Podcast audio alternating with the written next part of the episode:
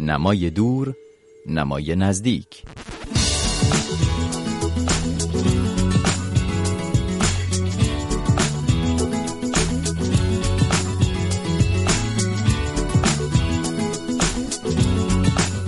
آریل دورفمان نویسنده نمایشنامه نویس شاعر روزنامه نگار و فعال حقوق بشر نامدار شیلیایی آرژانتینی آمریکایی است. این نویسنده 75 ساله در دولت سالوادور آلنده مشاور او بود و تنها اثر اتفاق توانست از کودتای پینوشه جان سالم به در برد مخفی شد به اروپا گریخت و برخی از بهترین آثارش را از آن پس تعلیف و منتشر کرد. او دهها کتاب نوشته و آثارش به سی زبان در جهان ترجمه شده است.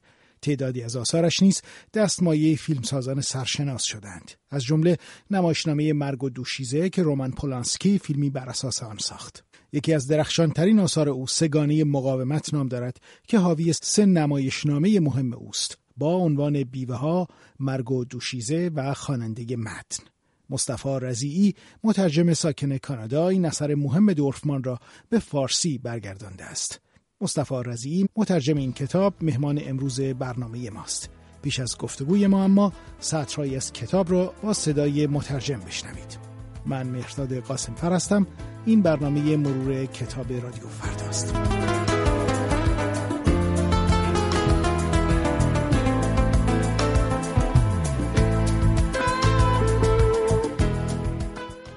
یک داستان برایت بگویم. پدر من یک سگ داشت و هر روز او را کتک می‌زد. سطفان سروان واقعا نمی‌خوام. سروان بشین اون در لعنتی رو هم ببند و به داستان من گوش کن. این یک دستور است. پدر من یک سگ داشت و هر روز او را کتک می‌زد. بعد یک روز بدون هیچ هشداری سگ او را گرفت. چسبیده بود بهش. در خانه با او تنها بودیم. پدرم من رو دنبال هفت تیر خودش فرستاد. او یه سگ هنگ بود. او به من نشان داد چگونه فشنگ توی هفت تیر بگذارم. همش همین.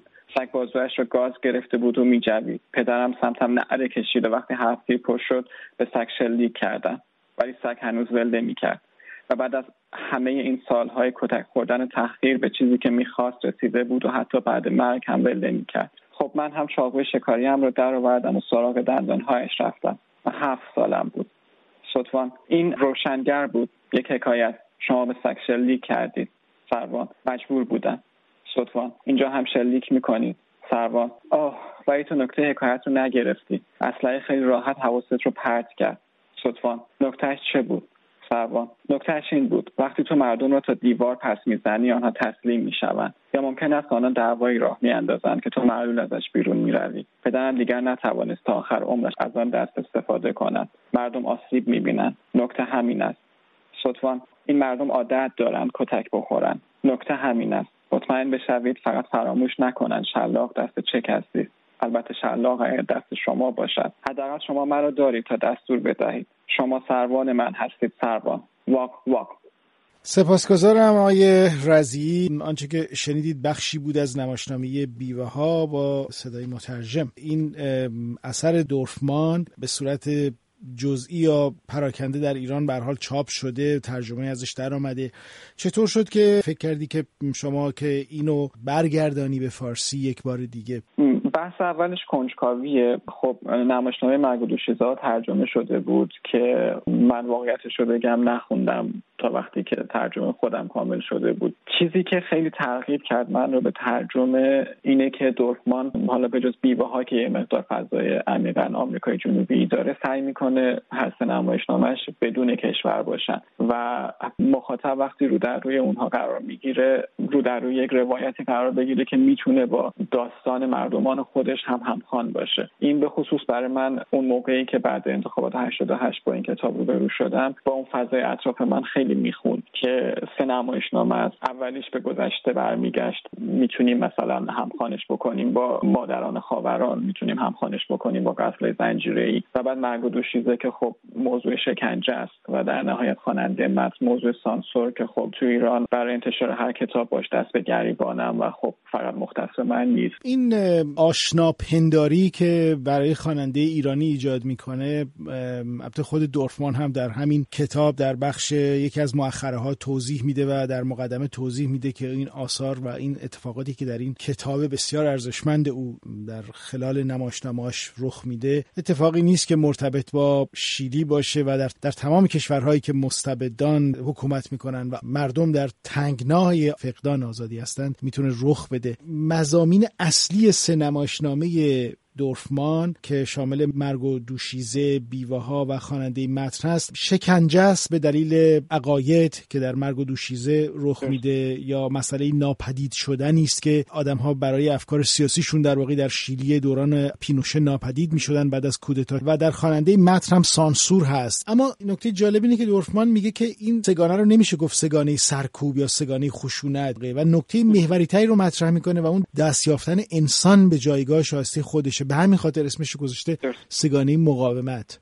درسته آدما کشته میشن شکنجه میشن و ایده و نظرشون سرکوب میشه. پایه های اصلی این سه نمایش نامن یک موضوع دیگه ای که دورفمان مطرح می‌کنه اینه که این سرکوب بیشتر توسط مردان بر علیه زنان اتفاق میفته و به یک دلیل خاصی شخصیت های اصلی نمایشنامه هاش که دارن رنج می‌کشن اکثرا زنان هستن. خود دورفمان هم توضیح میده اتفاقا همین رو که قهرمانان این آثار زنانی هستند در جهان پرخشونتی که مردان در واقع ایجاد کردن به نظر میاد ما با یک سگانی فمینیستی و عدالت طلبانه در یک دنیای نابرابر جنسیت زده تو این اثر دورفمان روبرو هستیم. واقعا میشه اون یک اثر فمینیستی دونست. میشه این رو دونست هرچند این به این هم باید توجه کرد که دورفمان عمد داره که هیچ کدوم از نمایشنامه به یک پایان قطعی نرسن. یعنی وقتی داستان به اوج می‌رسه و شما منتظرین که یک دقیقه دیگه بفهمین که قرار چه اتفاقی بیفته بر شخصیت ها نمایشنامه ها تمام میشن.